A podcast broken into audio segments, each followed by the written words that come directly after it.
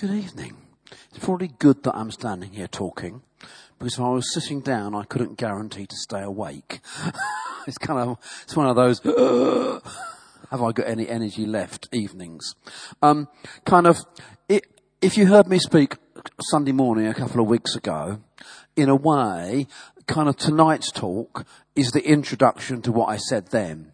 So if you get frustrated with me that I don't take this far enough tonight, by all means go online and listen to what comes next in the talk that I gave already, which sounds a bit kind of weird, doesn't it? But never mind. Um, I'm really focusing on those words of Jesus tonight, where he stands on the last day of the feast and invites the people to come to him, anyone that's thirsty, to come to him and drink, and says that streams of living water will flow out of them. Um, and um, kind of, yeah, more.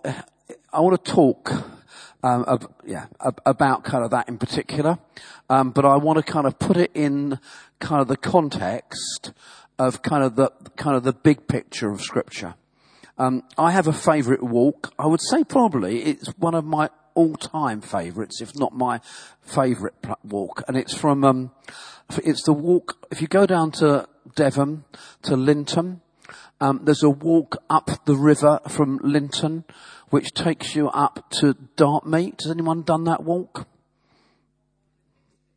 There's a, it just, it's not far. It's only, it goes from the coast and follows the river and it goes up to Dartmeet. And it is the most gorgeous walk. Um, you kind of walk through kind of woodland with the, with the river running beside you all along the banks. And it's that lovely kind of dappled light you get when the sun comes through the leaves. Um, it's spectacular kind of countryside. Um, it's also one of the few places where you can see dippers. Anyone know what a dipper is?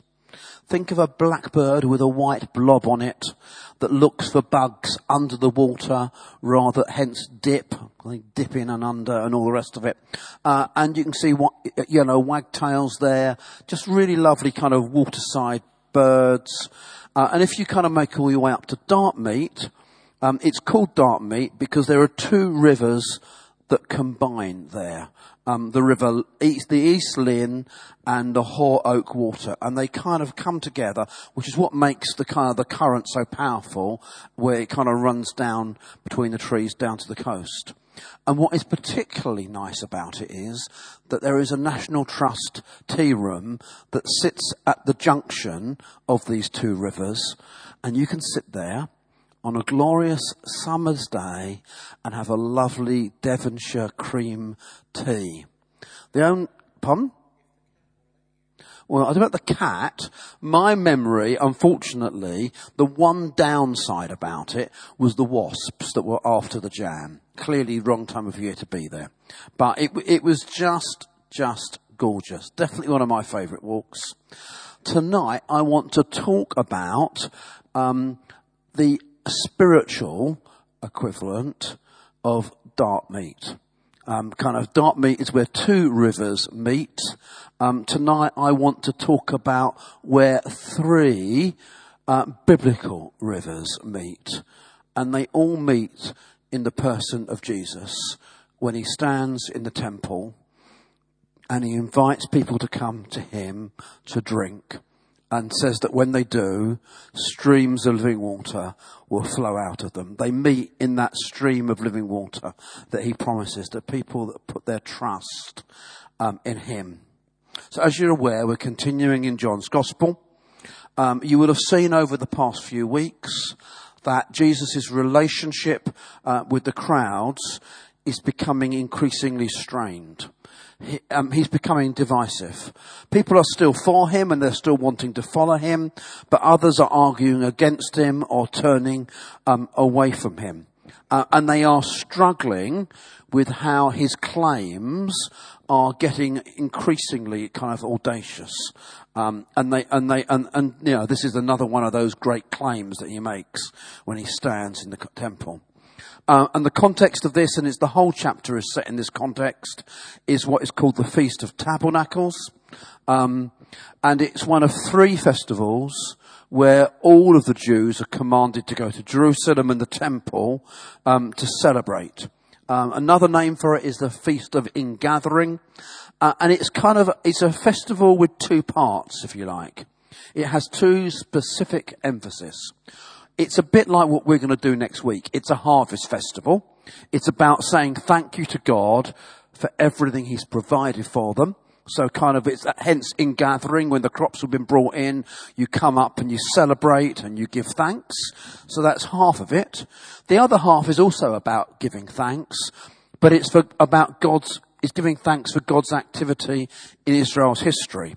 So the tabernacles bit of it relates to when they were in the wilderness and they slept in tents and they made shelters and that was kind of what they had to live in and God provided for them in the wilderness. Um, and so the, the, the idea of tabernacles is also thanking God for his historical vision. So as part of the festival, they would kind of have a camping holiday in the city. Um, they would build tabernacles and they would live in the tabernacles for the period of the festival. And I was amazed because I went to Jerusalem a number of years ago. Hmm, fireworks, how nice. Um, how exciting. Um, and um, kind of, of course, Jerusalem is this kind of hybrid city. There's a lot of ancient Jerusalem there, but it's also a very modern city. So you've got blocks of flats and all the rest of it. Um, and if you look on the balconies of lots of the blocks of flats, you will see that they've erected tabernacles on their balconies so that during the Feast of the Tabernacles, they can sleep outside on their balconies and still fulfill the requirement to be living in tabernacles for the Feast of Tabernacles. So it's still kind of part of Jewish life today. Now this chapter begins with Jesus' brothers coming to him. And Jesus' family don't often get mentioned in the New Testament. When they do, it's frequently,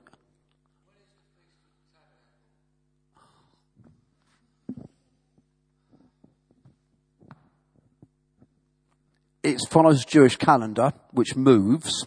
So um, the answer is I can't I can't tell you off the top of my head, but I will find out and I'll tell you. Okay. Someone, while we're sitting here, someone Google it before for Steve. They're on it. They're on it. In, any more questions? Yeah, no, just no, that's fine. That's fine, Steve. Don't worry. Um, so it begins with Jesus' brothers, um, and they they are. It feels October the 10th to October the 21st. Are you thinking about moving out into a tabernacle, Steve?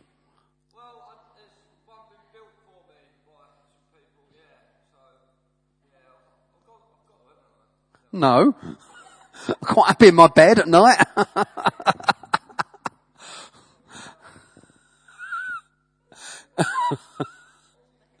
Let me know when you've finished.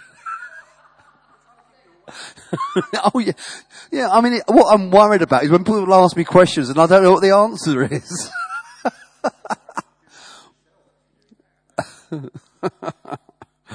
Thank you very much for the um, for the help, guys.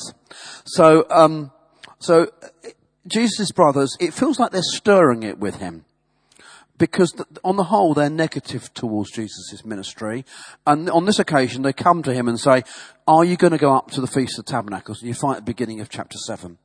Um, and they're kind of saying, if you're a great teacher, like you claim, well, obviously the place to be is where the action is going to be, and that's at the temp, at the feast. You should be there. Um, and kind of, he doesn't play ball with them. He, he won't kind of, kind of, he doesn't get sucked into this. And then we later read that he goes up there kind of secretly. Um, so, um, and that's where we find him, kind of in the passage that Katie read for us. He be- initially we hear about him listening to what the crowds are saying and there's this kind of mixed reaction. People are discussing him and, and then he starts to teach them and the culmination is this last day of the feast when he stands up and says, if anyone is thirsty, let them come to me. And as the scripture has said, streams of living water will flow from within them. And then John, kind of in his commentary on what Jesus is saying, gives us this little note of explanation for the benefit of the readers. By this he meant the Spirit, whom those who believed in him were to receive. And so kind of Jesus is pointing towards the pouring out of the Spirit at Pentecost and saying when people put their trust in me, kind of God's going to pour his Spirit into their lives um, and through them. Um, and it's in that moment, kind of when Jesus stands up and does, says that, that draws together these biblical rivers. Uh, and I think to understand that, we kind of have to set this whole event inside a larger context, which is what I want to try and do. We'll see how I get on.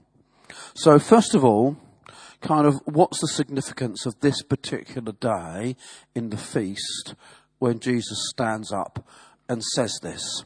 It's the last day, it's the greatest day, and it appears to be the day when the priests would have gone down to the pool of Siloam with golden jugs or, or flasks and filled them up with water from the pool of Siloam and they would have processed through Jerusalem with kind of crowds on the streets watching them process back to the temple. Um, and then in the temple, this kind of drama would be enacted.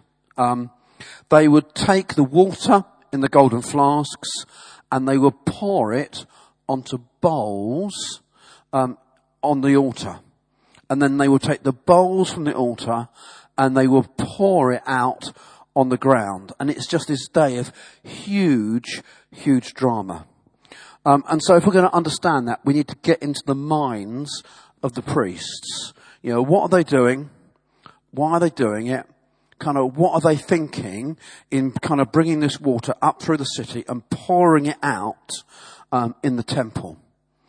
Um, and the background to this is kind of the messianic and apocalyptic hope in the Old Testament.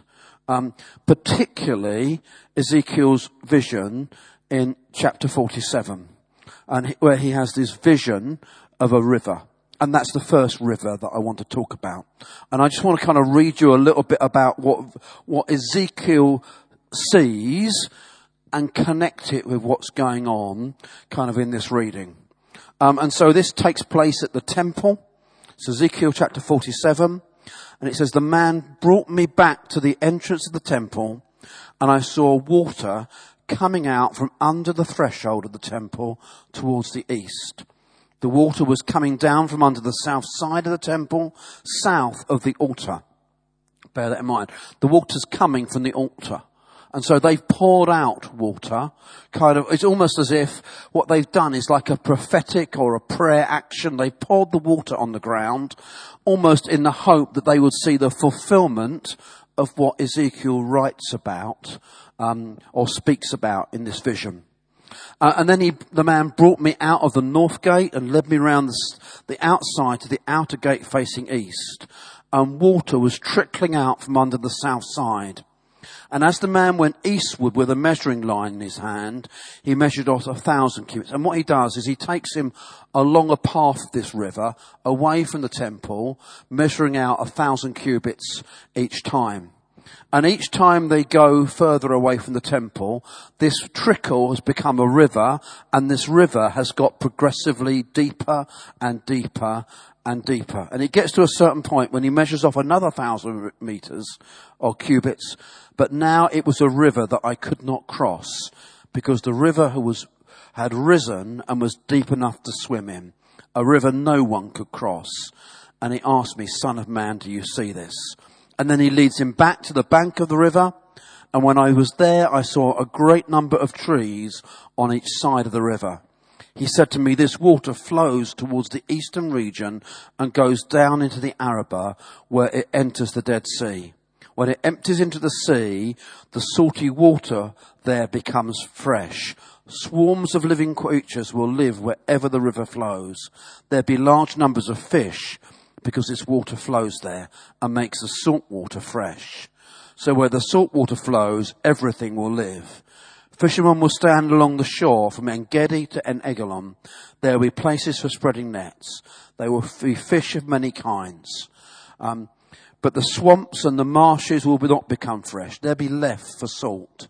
Fruit trees of all kinds will grow on the banks of the river. Their leaves will not wither, nor will their fruit fail. Every month they will bear fruit, because the water from the sanctuary flows to them. Their fruit will serve for food, and their leaves for healing. And this is kind of like an apocalyptic vision of what the Jews long to see happen in the future. Uh, and that's what they're focusing on when they pour this water out uh, in the temple. There's been kind of 400 years when there's been no prophet's voice speaking in Israel. They're living under Roman occupation.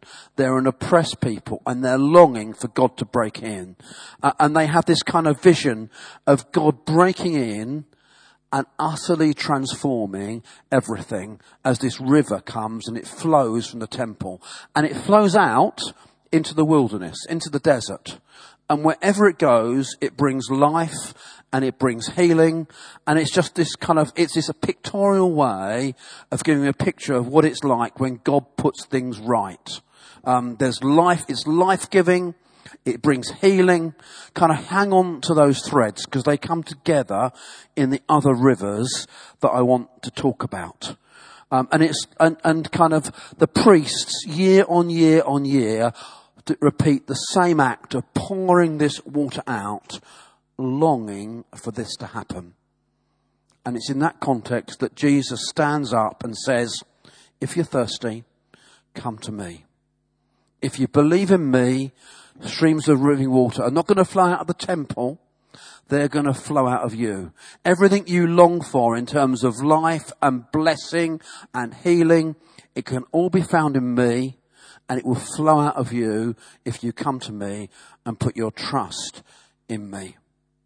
So now let's take that river and Jesus' words and let's put it into the bigger picture of kind of God's eternal story. And that story begins with creation. So in Genesis chapter 2, we read about man being put in the garden. Now the Lord God had planted a garden in the east, in Eden, and there he put the man he had formed. The Lord God made all kinds of trees grow out of the ground, trees that were pleasing to the eye and good for food. And in the middle of the garden there was the tree of life and the tree of the knowledge of good and evil and a river watering the garden flowed from Eden.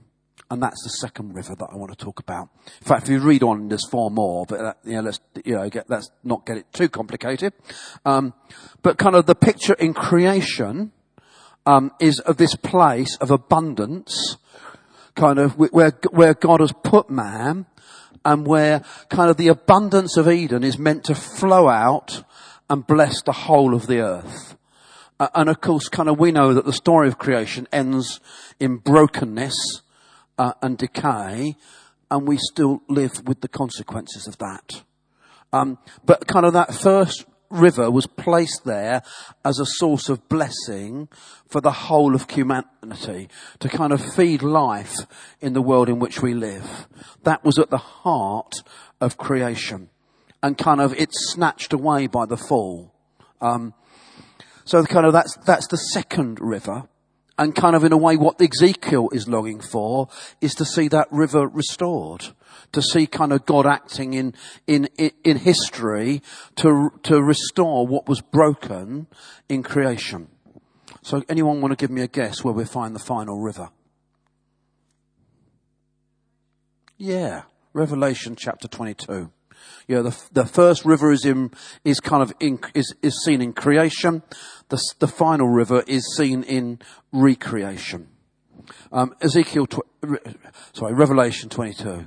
Then the angel showed me the river of the water of life, as clear as crystal, flowing from the throne of God and of the Lamb, down the middle of the great street of the city.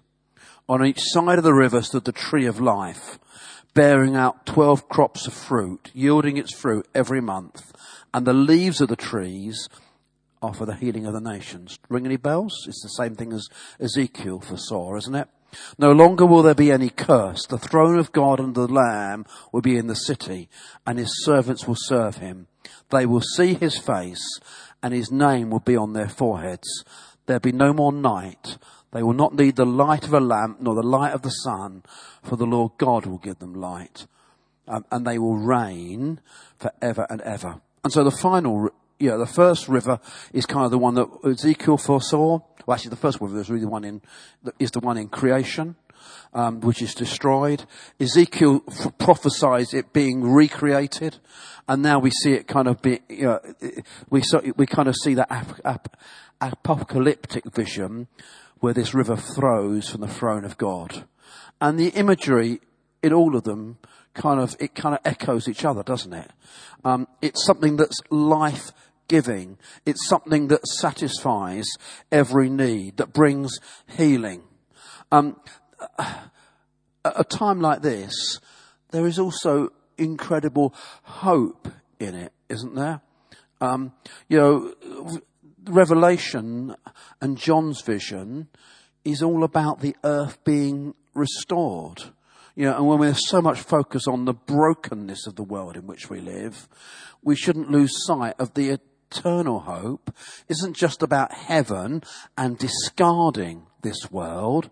It's about this world being transformed and recreated and being again what it was in the beginning when that river flowed in Eden. Only now it flows from the very presence of God.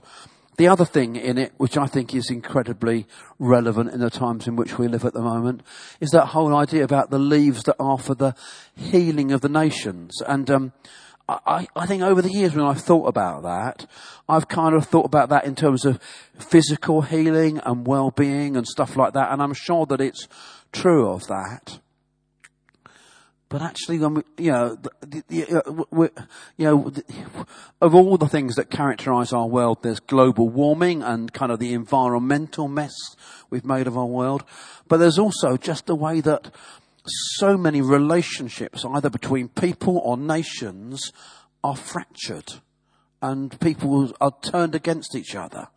And there's this sense that actually these leaves, the outworking of what God is doing in Jesus, is for about the total transformation of humanity, for the transformation of the world in which we live, but also of the relationships that we share. And so Jesus kind of stands up, and when he stands up in the temple, kind of it's like all of those rivers, what God intended in the first place, kind of what's been, but it's been what God is going to restore all of it comes together in the person of Jesus. And he says, that's where you're going to find life. You're going to find life in me. If you're thirsty, come to me and drink. Um, and if you're kind of wondering why I'm saying this is the introduction to the talk I gave, I, I, I kind of, this is where I started a couple of weeks ago, uh, because it kind of begs the question. You know, we, we believe in Jesus and we come to Him. Why is it that kind of still our lives at times are so fractured and broken and kind of we still feel so far, such a long way away um, from kind of God, what, intent, what God intends for our lives. And that's what we're talking about on Sunday mornings. So there's a plug for Sunday mornings, never mind. Um, but where I want to kind of finish tonight is Jesus standing in the temple um, with that invitation. You know, we don't have to go hunting for the source of the Euphrates or kind of the Tigris, kind of, you know, in, in Genesis. We don't have to wait for revelation and the return of Jesus. He says, whoever believes in me, whoever comes to me, if you're thirsty, streams of water will flow from your very being. And I just think it just would be good to end this evening by just stopping and taking a few minutes just to draw close to Jesus, to come to Him, um, to acknowledge our thirst, to acknowledge our need, even the brokenness of this world and of the people within it. That He might fill us afresh those streams of water might flow through us. Living water. So let's just take a moment. Let's be quiet. Let's choose to come to Jesus. Let's choose to acknowledge your thirst.